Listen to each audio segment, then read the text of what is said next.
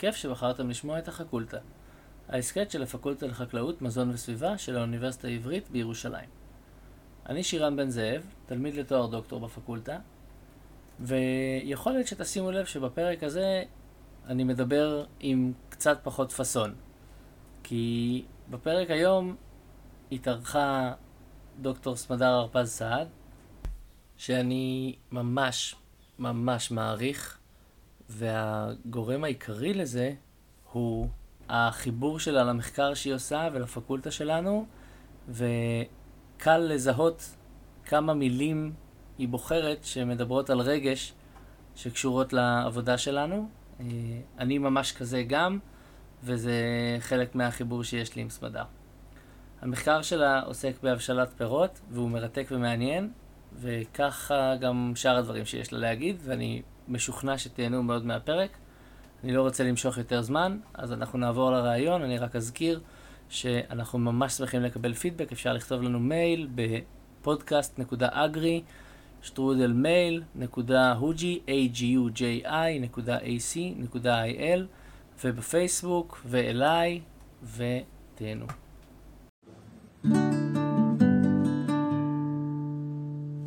שלום לדוקטור סמדר הרפז סעד, חוקרת במכון למדעי הצמח וגנטיקה בחקלאות. אה, סמדר, חלק גדול מה... האמת שחלק גדול מהמאזינים שלנו כן מכיר אותך, אבל okay. אה, אוקיי. למי שלא, אה, זו שאלה שאיתה אני בדרך כלל מתחיל. איך את מספרת במבט על מה המחקר שאת עושה? איך נראות השאלות שלך ואיך נראות הטכניקות שעונים עליהן? אוקיי, okay, אז המחקר אצלנו בעבודה מתחלק לשניים. אני באה מהתחום של עצי פרי, וזה תחום שקרוב לליבי, ואני מתעסקת איתו כבר שנים, מהמאסטר, מהדוקטורט, אה, ונטשתי אותו לתקופה בפוסט, אז הנושא שמעניין אותי הוא התפתחות פרי והבשלה, אה, בעיקר בהיבטים שמשפיעים אה, על גודל פרי, איכות פרי, התכונות של הפרי, אחסון פרי. אה, ולכן אה, הנושא הזה מאוד מעסיק אותי, אני מכירה מעולה את המשמעות היישומית של הסוגיות האלה, אה, אבל אני חייבת להגיד שהצד השני הוא שאני מרגישה שמתוקף היותי חוקרת באוניברסיטה, יש לי את הפריבילגיה לשאול שאלות בסיסיות, מהותיות, בקשר לתהליכים האלה שמבחינתי הם מאוד מאוד מעניינים, מה משפיע על ההתפתחות של הפרי, על הצורה שלו, מה הבקרים המרכזיים של התהליך הזה.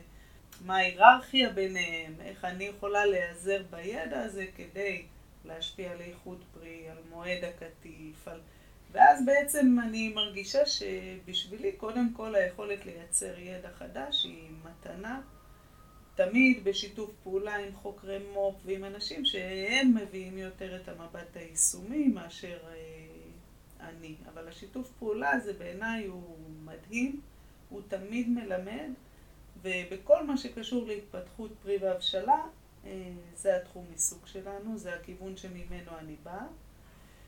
מעבר לזה, יש במעבדה גם אה, תחום אה, שהוא הרבה יותר בסיסי, שעוסק במנגנונים בסיסיים של ייצור ומודיפיקציה, התאמה של דופן התא הצמחית.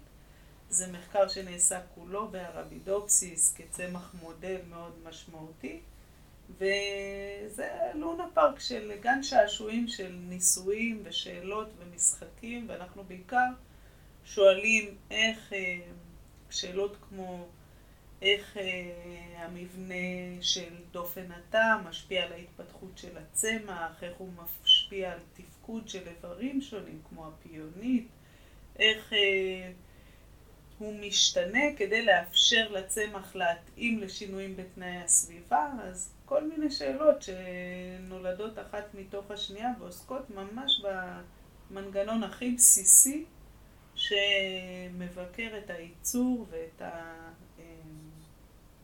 ההנחה של דופן התא. ועד כמה, כלומר חוץ מנגיד אצלך בראייה הכוללת, עד כמה יש מפגש בין השאלות שאתם שואלים אה, בארבידופסיס, mm-hmm. נגיד, mm-hmm. באמת, דיברת על סדר ההנחה של השכבות בדופן התא, עד כמה אה, באמת אצלך זו שאלה קצת יותר רגשית ממדעית אולי, אבל עד כמה אצלך סדר ההנחה של השכבות בדופן התא והרבידופסיס ישפיע על אחוז הסוג א' בבית אריזה?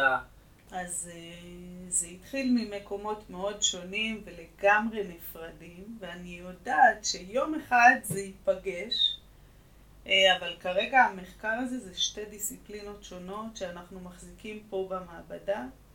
תמיד היה לי איזו מחשבה שיום אחד אני אבחר בכיוון אחד על פני השני ובעצם כל המחקר ייתן לכיוון הזה, אבל באופן אישי זה כל כך סוג שונה של מחקר שאני לא מעוניינת להחליט ואני נהנית מאוד להחזיק את שני הצדדים האלה למרות שכרגע הם לא באמת קשורים אחד בשני. כאילו במעבדה פה נוצר מצב מצחיק שחלק מהסטודנטים עוסקים בהתפתחות פרי והבשלה ויש ביניהם אינטראקציה מסוימת, וחלק עוסקים בדופן התא הצמחי, ויש ביניהם אינטראקציה אחרת, ובכל זאת, אני מרגישה שהנוכחות של כולם בפגישות קבוצה, וזה, היא פותחת את הראש לעוד כיווני מחקר, והיא נותנת עוד אה, זוויות הסתכלות על כל מיני שאלות מדעיות, ובינתיים התחומים האלה מתקיימים בלי נקודת השקה. אני מת על זה. אמרת עכשיו את, ה... את כל איך שאני תופס את הפקולטה על רגל אחת. זה בדיוק מי שאני מדמיין שאנחנו בעיני אחרים, שמצד אחד מדע בסיסי, ומצד שני גם להביא אותו לזה שיהיה יותר סוג א' בבית אריזה. כן, אני מרגישה שהיסטורית, הרבה שנים הייתה פה חלוקה לבסיסי ויישומי, והפריבילגיה של הדור הזה זה שאין שום הכרח להחליט. אתה... אולי זה באמת אחד מהיתרונות של המקום הזה, ש... יש לך את החופש לבחור בהתאם לתחומי העניין שלך ולמידת היכולת שלך לגייס כמובן תקציבים וכולי וכולי וסטודנטים שהתעניינו בנושאים וכן למצוא את המקום שלך בתוך איזו קהילה בינלאומית שמאוד קשה להתקדם אם לא מכירים אותך. אז מצד אחד יש בזה קושי כי הפיצול אה, הופך את זה לאתגר מאוד גדול להישאר up to date על המידע הכי עדכני אה, זה ומצד שני אה, בשבילי זה הנאה צרופה, אז אני אה, בוחרת בחירה לא פרקטית ואני מאוד נהנית ממנה. זה בול מה שאני אה, חושב שכולנו צריכים לעשות. אה, אני רוצה, בגלל שהקהל הוא יחסית רחב, בגלל שאני יודע שהמחקר הבסיסי הוא יותר מורכב, אני רוצה קצת לשאול יותר דווקא על המחקר היותר יישומי, על הצד של, mm-hmm. של הבשלת פרי. אז אני יודע שאת עבדת על ליצ'י, עובדת על תמר, mm-hmm. ואני אשמח אם נוכל, נגיד, לעשות איזה צילום בכמה תחנות של איך התחילה הדרישה לעבודה שלכם עכשיו על התמרים, איפה התחלתם ולאן הבאתם את זה היום. אני יודע שעשיתם המון, יצא לי לטעום חלק גם, לשמחתי, אז אני אשמח כאילו ללוות את זה, כדי קצת להציג את העבודה. אני אגיד את האמת שכשהגעתי לפקולטה למשרה הנוכחית, אז הייתה לי איזושהי החלטה שבפן היישומי של המחקר, שאני מרגישה שכשאני אומרת יישומי אני מצמצמת אותו, כי אין לי איזה שום התחייבות שהוא יהיה לגמרי יישומי, אני לא הולכת להיכנס לחקור סוגיות שאין להן משמעות מעשית. זאת אומרת, אה, העבודה הראשונה שעשיתי הייתה לעבור בין מגדלים, בין חוקרים, בין בתי אריזה ולשאול מה הבעיות האקוטיות של הענף היום. וככה הגעתי לנושא של הליצ'י, אולי אני אתחיל מזה שנייה ואז אחר כך נעבור. אה, ההורים שלי מגדלים ליצ'י, אני מכירה את הגידול הזה בערך אה, מהיום שאני מכירה את עצמי. קצת אחרי זה, כי הם התחילו לגדל את זה מאוחר יותר מאשר את המנגו. ובעצם אה, מכירה מאוד מאוד טוב את הבעיות של הגידול, אבל בכל זאת אמ, עברו הרבה שנים, אני לא חקלאית כבר, יש אנשים שיודעים לעשות חקלאות מעולה, הרבה יותר טוב ממני, אני חוקרת. אז כשהגעתי לפתוח מעבדה משלי, אמרתי, אני אתחיל בזה שאני אעבור בין חקלאים, בין בתי אריזה, בין... זו קהילה שאני מכירה אותה מקרוב, זה קל בשבילי. ואני אשאל מה הבעיות האקוטיות שלכם היום, איזה סוגיות הן באמת דורשות פתרון. אמ, כי אני רוצה לעשות מחקר שיש לו משמעות מעשית, גם אם בדרך הוא יתרחק מזה לתקופות ארוכות. והנושא הכי בוער, שבליצ'י הרבה שנים הנושא הכי בוער היה פוריות ויבולים נמוכים, נעשו התקדמויות מאוד רציניות בתחום הזה, מחקרים של רפי שטרן, של חוקרים אחרים, ובאותו זמן הסוגיה בוערת, ועד היום היא סוגיה בוערת, זה החמה של הקליפה, ליצ'י קוטפים אותו אדום, הצבע מאוד אטרקטיבי, הצורה היא כזאת של פרי אקסקלוסיבי, ותוך שעות, גג, יום, יומיים, שלושה, הקליפה הזאת הופכת חומה, יבשה, הפרי מאבד את כל הערך המסחרי שלו, וזאת בעיה, מבחינת החקלאים זאת בעיה אמיתית.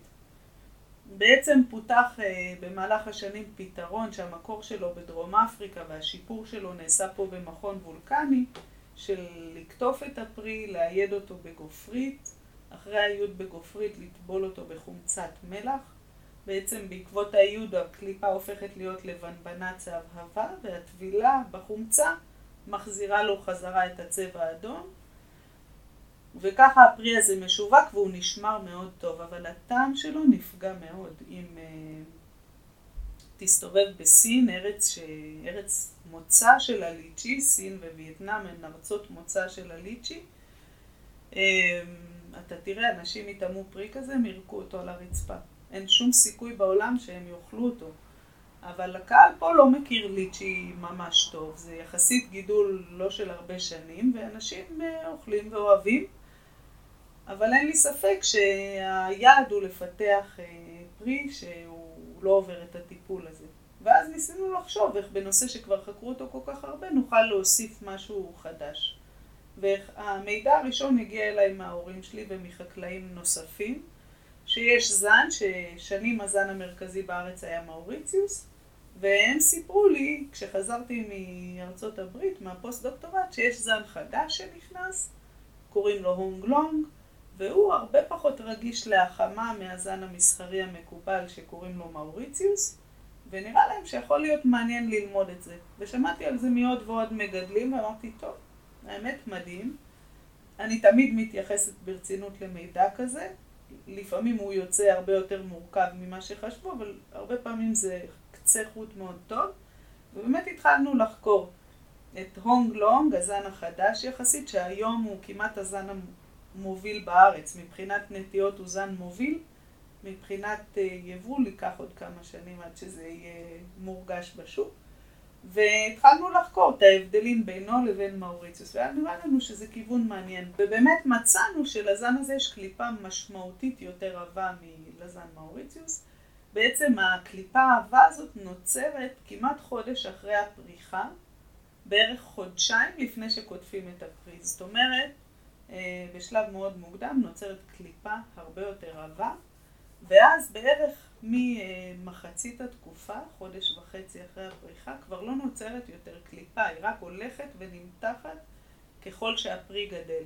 ובמאוריציוס, ברגע שהפרי מגיע לגודל המקסימלי שלו, בעצם היא הולכת ונסדקת, נוצרים בה מין מיקרו סדקים כאלה, שכל עוד הפרי מחובר אל העץ, אין בעיה, אלא אם כן איחרת מדי בקטיף, ואז רואים כתמים חומים גם במטה, אבל אם כתבת בזמן, רק ברגע שאתה מנתק את הפרי מהעץ, מתחילים להופיע כתמים חומים, וההתחלה שלהם תמיד באותם מיקרו סדקים. אז כשהסתכלנו על הונגלונג ראינו שהקליפה יותר עבה, משלב מאוד מוקדם בהתפתחות של הפרי, ובעצם נוצרים הרבה פחות מיקרו סדקים במועד הקטיף, וכל ההחמה מתעכבת. אז אמרנו, טוב, זה מגניב, אולי אנחנו יכולים לחקות את זה. ואז בחרנו לנסות להשתמש בזן מאוריציוס במווסת גדילה שקוראים לו ציטוקינין, והוא בעצם אה, משרה בין היתר חלוקות תאים, ובאמת בשלב שבו כבר ידענו שהקליפה נוצרת, בעקבות עבודה של סטודנטים מדהימים, באמת זה משהו שנורא חשוב להזכיר, אה, המטפחים, השר לוינקרון, יוחאי מיטל, ראינו שהקליפה, אה, שהיא, אם אנחנו מטפלים באותו מווסת צמיחה, ציטוקינים, בשלב שהקליפה נוצרת, אנחנו מקבלים גם בזן מאוריציוס קליפה משמעותית יותר עבה והרבה פחות מיקרוסדקים בזמן של הקטיף. וההחמה? גם ההחמה מעוכבת, גם עיבוד המים מהפרי מעוכב, אבל אני חייבת להגיד ש... זה מחקר שעוד לא סיימנו איתו. עוד לא בדקנו אותו בתנאים מסחריים ואנחנו עוד לא הורדנו אותו אל השטח, אבל כן הראינו שלרעיון הזה יש פוטנציאל וששווה להמשיך לעבוד איתו. וסתם אני אספר אנקדוטה אולי, כי זה בעיניי מקסים, ש... אה, כשיוחאי, הסטודנט השלישי שעבד על הפרויקט הזה, אה, עשה פה את המאסטר, אז אה, בדיוק יצאה הנחיה ממשרד החקלאות לעטוף את כל הפירות והירקות בפלסטיק כדי לאפשר שימור שלהם לאורך זמן. והוא בתור סטודנט צעיר ואיש אה, מבחינת קיימות וסביבה, אלה המורים הכי טובים שלי, הסטודנטים שלי, אמר, מה זה ההנחיה המזעזעת הזאת? אם אנחנו בדיוק בעידן שרוצים לחשוב על סביבה ועל קיימות, זה לא בא בחשבון. אז הוא אמר, אוקיי, אז בואו ננסה לחשוב על אלטרנטיבה ואולי לפתח משהו אחר, ואז באמת יצרנו שיתוף פעולה עם אה, חוקרים מהמחלקה פה לביוכימיה, והתחלנו לנסות לפתח ציפויים מתכלים כחלופה לפלסטיק כדי לאפשר שימור של הפרי לאורך זמן, וזה כיוון שאנחנו ממשיכים אותו, איתו. אבל לא הייתי נכנסת אליו אם לא אותו בחור צעיר עם חשיבה קצת יצירתית שלא מוכן ללכת נגד צו המצפון שלו, גם כשאנחנו עושים אה, דברים שיש להם משמעות יישומית ובסוף צריכים להתארגן להכנסה. אז uh, בפרויקט הזה אני מרגישה שהאמת כמו בדברים אחרים, כאילו האינטראקציה הזו היא תמיד מלמדת ומאוד מחזק אצלי את ההרגשה שאם יש מודעות אז חקלאות וסביבה זה לא שני דברים שחייבים ללכת בניגוד, אלא אפשר למצוא דרכים אה, לשלב ביניהם ולעשות את החקלאות הרבה יותר מתאימה. בדיוק דיברתי על זה, בדיוק על הנקודה הזאת עם יעל מנדליק, בפרק קודם שעשיתי איתה, בהקשר של מאביקים, ואני כל כך מזדהה עם האמירה הזאת. זה אפילו בערך הנופי, כאילו, כי כשאנחנו מסתכלים בירוק לנו, העין לא מבדילה כל כך בין ירוק שהוא מהחקלאות וירוק טבעי, זה כל כך ברור שהדברים צריכים להשתלב. שזה מעניין שבאמת ה... בת... זה, זה עוד לא הבשיל, כאילו יש איזה תהליך שאני חושב שאנחנו בפתחו. אני מסכימה איתך. אה, תראה, אני יכולה להגיד שבאופן אישי ממש אה, קורה לי שינוי עם הזמן מהבחינה הזאת, כי באמת פעם לא הבדלתי, ירוק הוא ירוק הוא ירוק בשבילי. ולאט לאט הבנתי שבאמת החקלאות הרבה פעמים היא אחת ההתערבויות הגסות בטבע, בסביבה, ואני מרגישה שברגע שהבנו את זה, אז יש לנו אתגר חדש, אבל אנחנו, אני מרגישה שאנחנו נכונים אליו, אנחנו רוצים ללכת לשם. זה רק אה, לפעמים אה, הדור המבוגר, יותר מבוגר ממני או שלי, הוא כבר קצת מקובע באיזה תפיסות, וצריך שיבואו כמה צעירים וישקשקו אותו ויגרמו לו להפנות את המשאבים לכיוון הזה. ומהבחינה הזאת יש המון אה, יכולת השפעה לסטודנטים בשלבים מאוד מוקדמים בקריירה שלהם, בגלל שהדברים האלה בוערים בהם, והם אה, משהו שיש לך תשוקה אליו. אז מה, מה הבעיה שניסיתם לפתור בתמרים? בתמרים בעצם אני לא הכרתי את הגידול הזה, הוא היה זר לי לחלוטין, ונכנסתי לחקור אותו בעקבות פנייה של חוקר ממו"פ רמת נגב, אה, שפנה אליי ואמר לי, תשמעי, מעניין אותנו לנסות לגדל תמרים בנגב, אבל יש לנו בעיה, הטמפרטורות פה הן יותר נמוכות מאשר בערבה או באזורים שנחשבים קלאסיים לגידול תמרים, ובעצם הבעיה העיקרית היא שלפני שהפרי מצטמל, הופך ליבש וחום, לתמרים יש אה, ז'רגון שלם, שפה שלמה שהיא ייחודית לגידול הזה.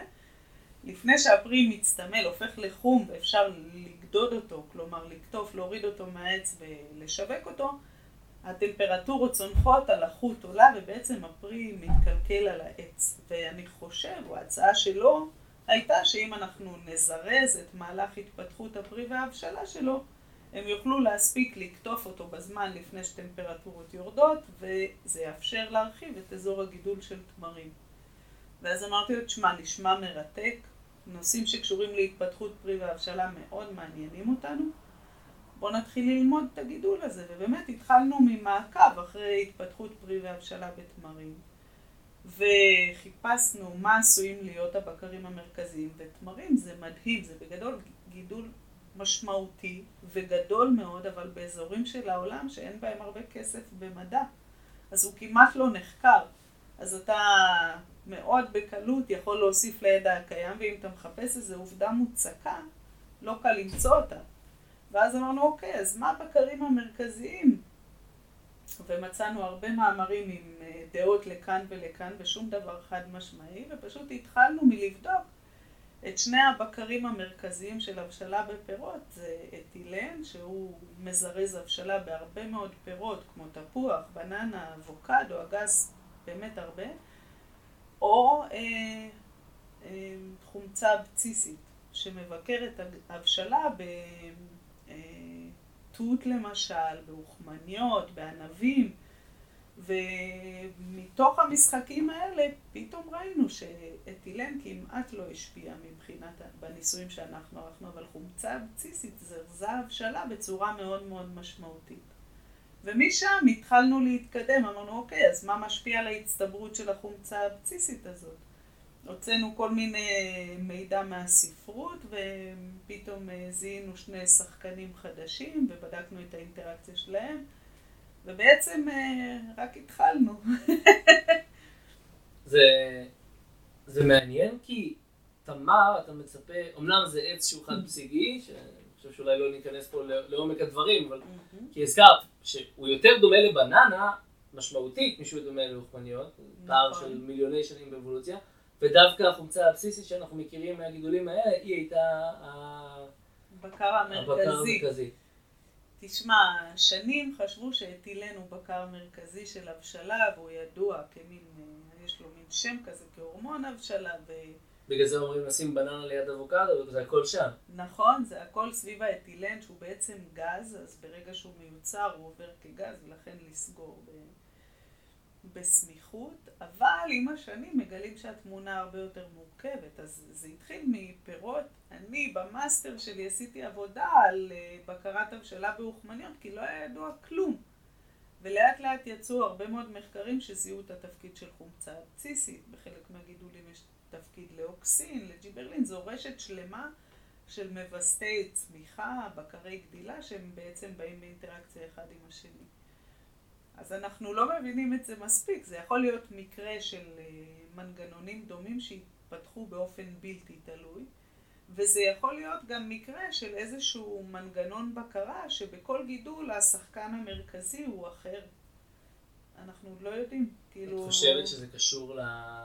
אני סתם מגלגל בראש, הרי תמר הוא גדל באזורים מאוד חמים, mm-hmm. העץ נמצא באיזה אתגר, גם בתקופת הפיתוח של הפרי, ואוכמניות מהצד השני, באזורים קרים, גם באיזה סיטואציה של, של מועקה, כן. ואני, כיוון שחומצה הבסיסית יש לה תפקיד ברכישת הסטרס, ההעקה בצמחים, mm-hmm. מעניין אם, אם זה משם, אם יש פה קו-אבולוציה. מאוד מעניין. תשמע, כשהתחלתי לעבוד על, אה, במחקר, אז אמרתי שאני לא אתעסק עם הורמונים, כי הורמונים זה תמיד יוצא מסובך. אותו הורמון יכול לעשות המון דברים שונים, ציטוקינין. הוא יכול לגרום לחלוקות תאים בשלב מסוים, הוא יכול לעכב הבשלה בשלב אחר, הוא יכול, בריכוז אחד הוא יעשה משהו אחד, בריכוז אחר הוא יעשה משהו אחר. אז כשאני הייתי חוקרת צעירה, קיבלתי החלטה שאני עם הורמונים לא מתעסקת. ואני מתעסקת. אז, אה, אז אה, כן, אנחנו גם חושבים על הכיוון הזה, שיכול להיות שיש פה עניין בעיקר אה, בהקשר של אה, תגובה להקה, איזה הקה מפעילה, האם יש קשר בין השלב של הגדילה של הפרי, שרק כשהוא מסתיים מופעל תהליך ההבשלה, שהוא סוג של תהליך הזדקנות מבוקרת. אמ, יש לנו הרבה שאלות באמת בכיוון הזה, ובשלב הזה אין לנו כל כך הרבה תשובות. אנחנו למשל רואים שממש בשלב שבו הזרע של התמר תמר הופך להיות מחלבי לחום, שזה אומר שזה השלב שאם אני אשים אותו עכשיו באדמה הוא ינבט, אז בעצם ממש בשלב הזה בדיוק אנחנו מתחילים לראות את השינוי של הצבע של הציפה של הפרי מירוק לצהוב, כלומר התחלה של הבשלה. ובמקביל לשינוי הזה מירוק לצהוב אנחנו רואים התחלה של הצטברות של ABA, של חומצה בסיסית באופן טבעי בפרי.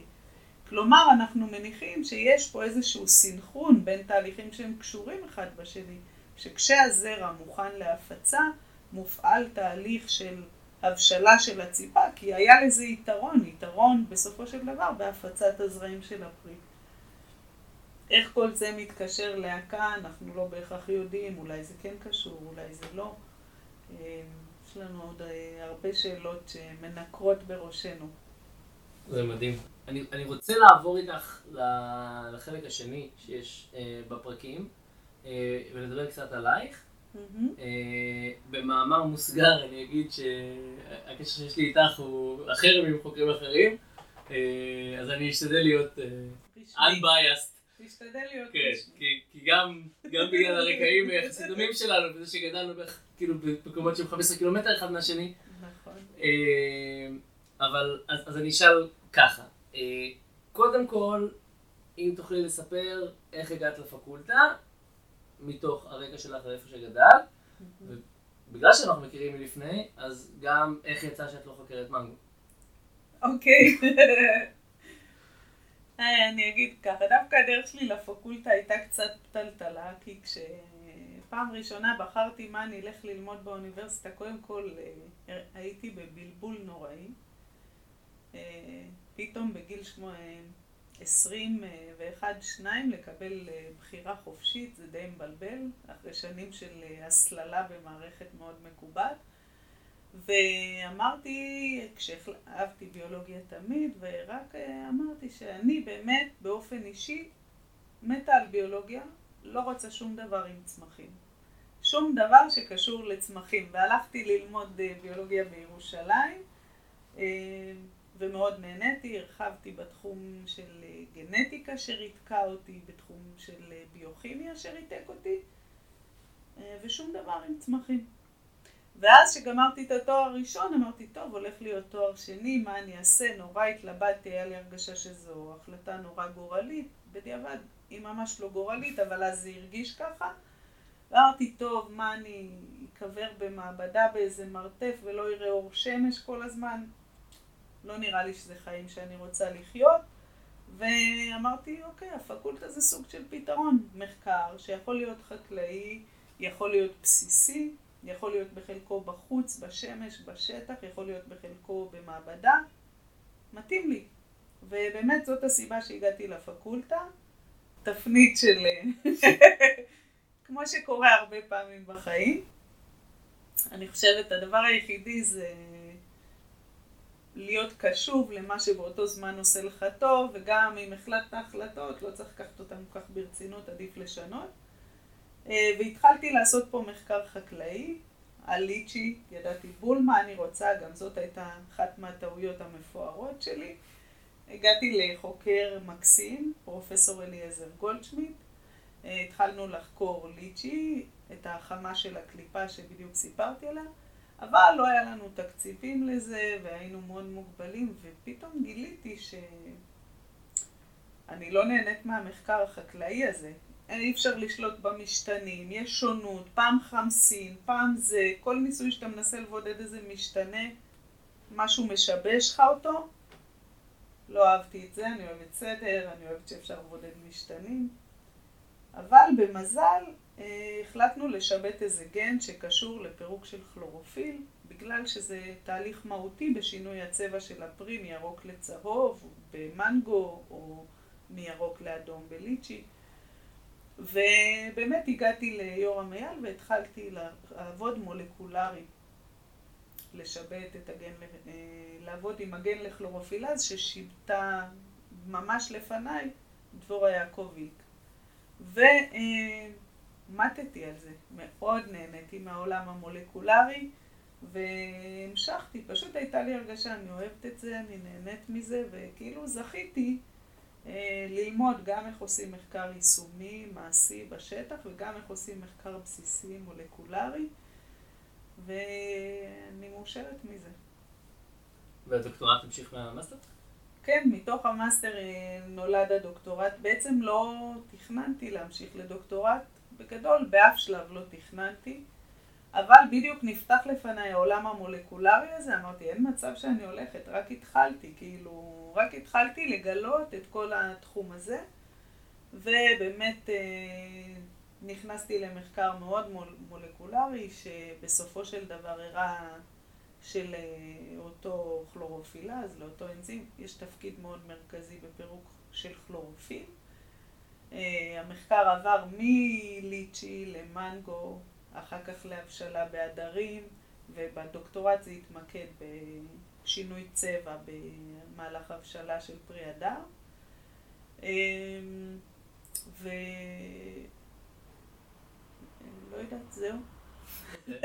והחזרה לפה להיות חוקרת? היה לי באמת, אה, באמצע היה איזה דיטור קטן. לקראת סוף הדוקטורט חשבתי שאני רוצה להיות חקלאית, הייתה איזו הזדמנות. ועברתי לצפון להיות חקלאית, וחשבתי שזה היה חלום חיי מילדות. אז עזבתי את הדוקטורט קצת לפני הסוף, ועברתי עם בן זוגי ועם המשפחה המתהווה שלי לצפון. גרנו במקום עם הנוף הכי יפה בעולם, באמת שאין לתאר, הכנרת מכל חלון של הבית, ולא הייתי מאושרת. למרות שזה היה חלום חיי במשך שנים, לא הייתי מאושרת להיות עצמאית, המתח. ה... להיות חקלאי זה לא קל, להיות חקלאית זה לא קל, הרבה אחריות, הרבה משתנים, הרבה דברים שאין שליטה בהם. צורך לקבל החלטות על סמך תמונה מאוד מורכבת של נתונים עם הרבה אומץ. זה הכניס אותי למתח אדיר ולא היינו מאושרים, ובאותו רגע זה היה ברור. אני רוצה לעשות מחקר. לא תכננתי באף שלב להיות חוקרת באוניברסיטה. אבל היו לי שני מנחים שמאוד עודדו אותי לצאת לפוסט דוקטורט בחו"ל, ושניהם אה, עזרו לי, הם אמרו לי, תשמעי, זה לא משנה אם את רוצה להיות חוקרת באוניברסיטה או לא, השלב האחרון בקריירה המקצועית שלך, בהתפתחות האישית, הוא לנסוע לפוסט, להיות במקום שאת אחראית על המחקר שלך, את מובילה אותו, את עושה את זה בסביבה שיש בה הרבה משאבים, קודם כל תיסעי ואחר כך תחליטי. והיינו, אני והבן זוג שלי, שנה בדיונים, לנסוע, לא לנסוע, זה כן כלכלי, זה לא כלכלי, אנחנו רוצים, אנחנו לא רוצים, הבן זוג שלי מוכן לעזוב את העבודה שלו או לא. אמ, בסוף אמרתי לו, תשמע, איך אני אסביר לך? זה החלום שלי. זה החלום שלי לגור בארץ אחרת, זה החלום שלי לנסוע לפוסט. הוא אמר, חלום, חלום, לא מתעסק, אני בא איתך. ונסענו עם שני ילדים. אה, גם אז לא תכננתי להיות חוקרת באוניברסיטה. עשיתי פוסט בצפון קרוליינה, היה לנו תקופה נהדרת, מאתגרת, אבל גם נהדרת. ובסוף אמרתי, טוב, בוא ננסה, אני אקבל את זה טוב, אני לא אקבל את זה גם טוב, את המשרה בפקולטה, וקיבלתי אותה, והגעתי לפה ואמרתי לתומר, בן זוג שלי, תשמע, אני נכנסת לזה, אבל אם אני לא מאושרת בזה, אתה אחראי שאני אעזוב את זה. ושלוש שנים התלבטתי. אני רוצה את זה, אני לא רוצה את זה. זה תפקיד עם הרבה מאוד עומס, הרבה מאוד אחריות. אבל גם אה, הרבה מאוד היבטים שאני מאוד אוהבת. ללמד, אני מאוד אוהבת. להנחות סטודנטים, אני מאוד אוהבת. לעשות מחקר, אני מאוד אוהבת. גם לכתוב מאמרים אני אוהבת, וגם לכתוב הצעות מחקר, גרנטים. הכל ביחד, זה הרבה יותר עמוס ממה שאי פעם איחלתי לעצמי. אבל אמרתי, אוקיי, זה משהו מנטלי שאני חושבת שאני יכולה לעבוד איתו. ו... זהו, והחלטתי. החלטתי אחרי שלוש שנים שאני רוצה להיות פה. התפקיד הזה בעיניי הוא מדהים. יש בו יכולת לעשות uh, גם uh, התקדמות מדעית משמעותית בנושאים שחשובים לי, גם uh, התקדמות חברתית משמעותית, כי מעצם זה שאתה מלמד זו זכות גדולה ויכולת לגעת בהרבה אנשים, וגם פלטפורמה שאפשר לעשות בה הרבה דברים חברתיים משמעותיים. אז יש לי הרבה רעיונות והרבה דברים שאני רוצה לקדם. לאט לאט. מעולה. אה, טוב, אני אשאל שאלת המשך. אני תמיד מחלק אותה לשתיים, אצלך אני אולי אחלק אותה לשלוש. אה, עכשיו, כשאת פה ואת חוקרת, איך את מגדירה את האתגר נתחיל מהמקצועי, האתגר המקצועי המדעי הכי גדול, השאלה שאת הכי רוצה או מרגישה שאת הכי צריכה לתת עליה מענה, שהיא, שהיא מדע פרופר. לא קל לי לתת את התשובה. אוקיי. א', אין שאלה אחת כזו שטורדת את מנוחתי באופן קיצוני. ב', אין לי שום כוונה לצמצם את החופש שלי, לשנות את דעתי ולבחור כל פעם משהו אחר. אני יכולה להגיד שאני מרגישה ש... אה, בנושאים שאני עוסקת בהם, של, אה, של אה, התפתחות פרי והבשלה, יש עוד המון דברים שלא ידועים. יש בצמחי מודל זה מפוענח היטב. אבל אחד מהדברים הכי יפים הם כל הווריאציות שאתה רואה בגידולים אחרים, שבהם בעצם בדרך כלל יש מנגנון שמור, אבל עליו אתה מזהה כל מיני מודיפיקציות ושינויים שמייחדים כל גידול. בעצם הרגשה שלי היא שבידע הזה יש הרבה כוח, כי אם אה, ייצרנו איזשהו ידע חדש, אחד מהדברים הכי נחמדים היה, הראינו שבתמר מג'הול חומצה אבציסית מזרזת הבשלה.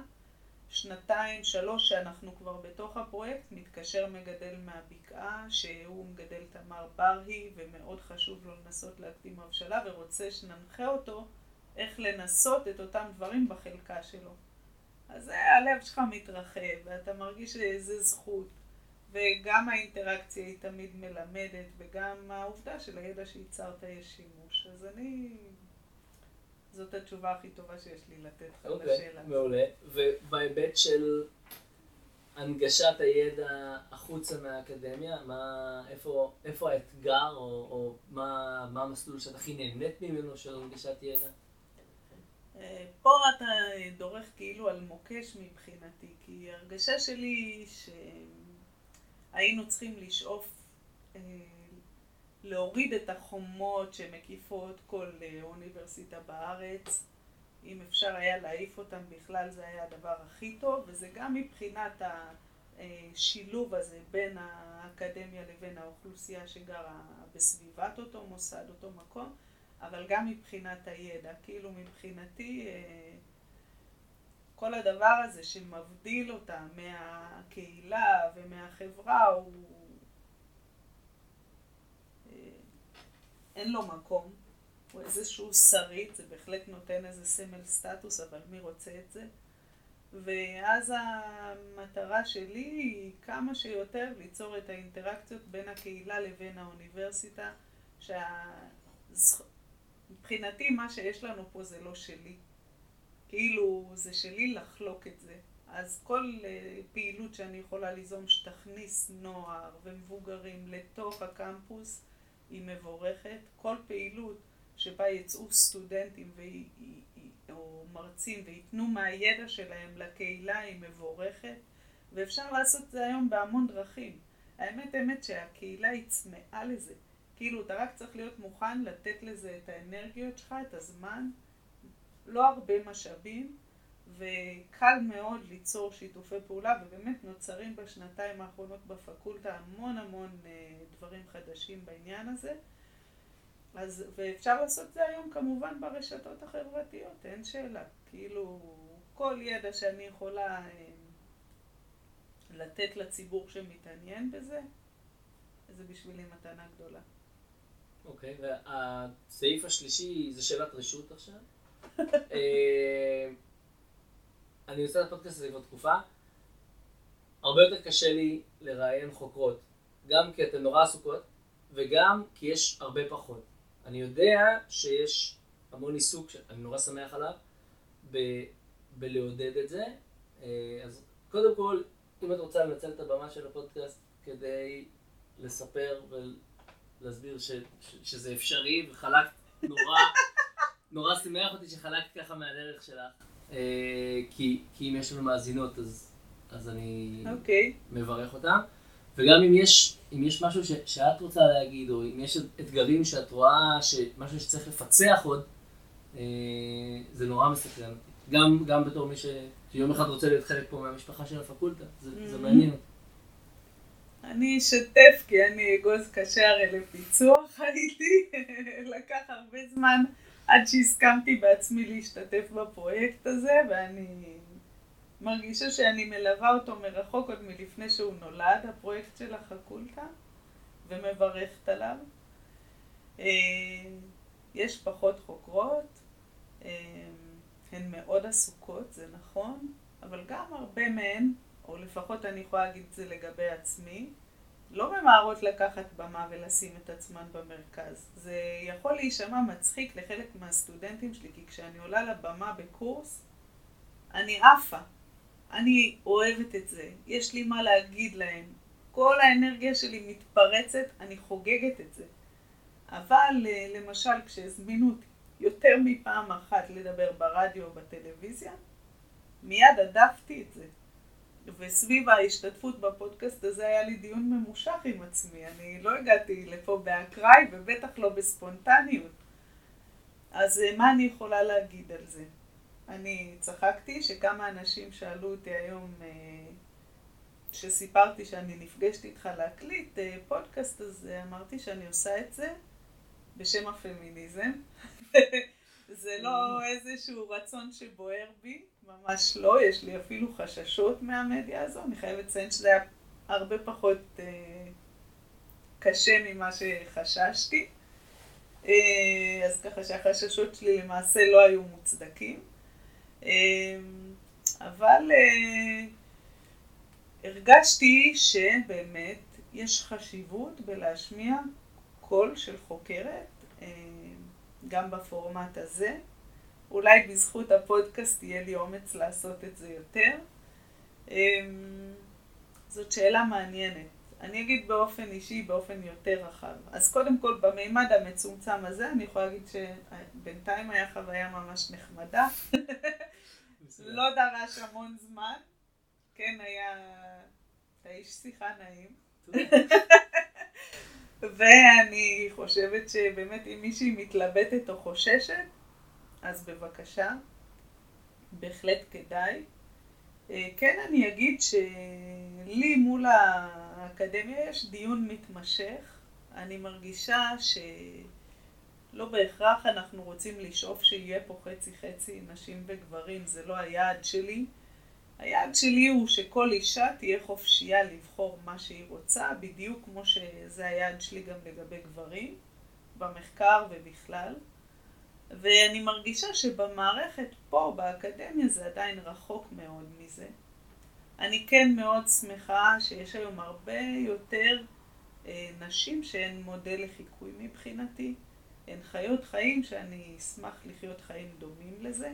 בעבר, בדוקטורט שלי למשל, רוב החוקרות שהכרתי היו ללא משפחה למשל, ללא ילדים, זה עולם מאוד קשוח היה להתקדם בו, היום קצת פחות. עדיין אני חושבת שיש הרבה דברים שאם זה היה תלוי בי הייתי שמחה לשנות, שכל שיטת הערכה והקידום והקבלה מבוססת על מנגנון מאוד פטריארכלי, הייתי מקווה שהוא ישתנה, שיהיה בו יותר מקום לא רק לנשים, לאוכלוסיות מגוונות באופן כללי.